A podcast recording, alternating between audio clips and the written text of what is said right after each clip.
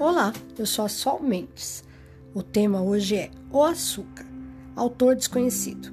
Um certo dia, a professora perguntou às crianças quem saberia explicar quem é Deus.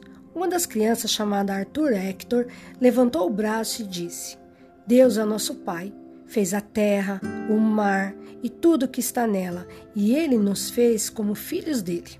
A professora, querendo buscar mais respostas, foi ainda mais longe. Como você sabe que Deus existe se nunca ouviu? A sala ficou toda em silêncio. Arthur Hector, que é um menino muito inteligente, levantou a sua mão e disse: A minha mãe e meu pai me disseram que Deus é como o açúcar no meu leite que ela faz todas as manhãs. Eu não vejo o açúcar que está dentro da caneca no meio do leite, mas se eles tiram, ficam sem sabor. Deus existe e está sempre no nosso meio, só que não o vemos, mas se ele sair de perto, nossa vida fica sem sabor algum. A professora sorriu e disse: Muito bem, meu querido. Eu ensinei muitas coisas a vocês, mas você me ensinou algo mais profundo que tudo que eu já sabia.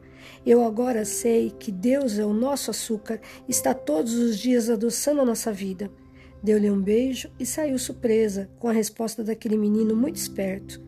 Moral da história: Nunca esqueça de colocar açúcar em sua vida. Um beijo no coração e na alma, Sol.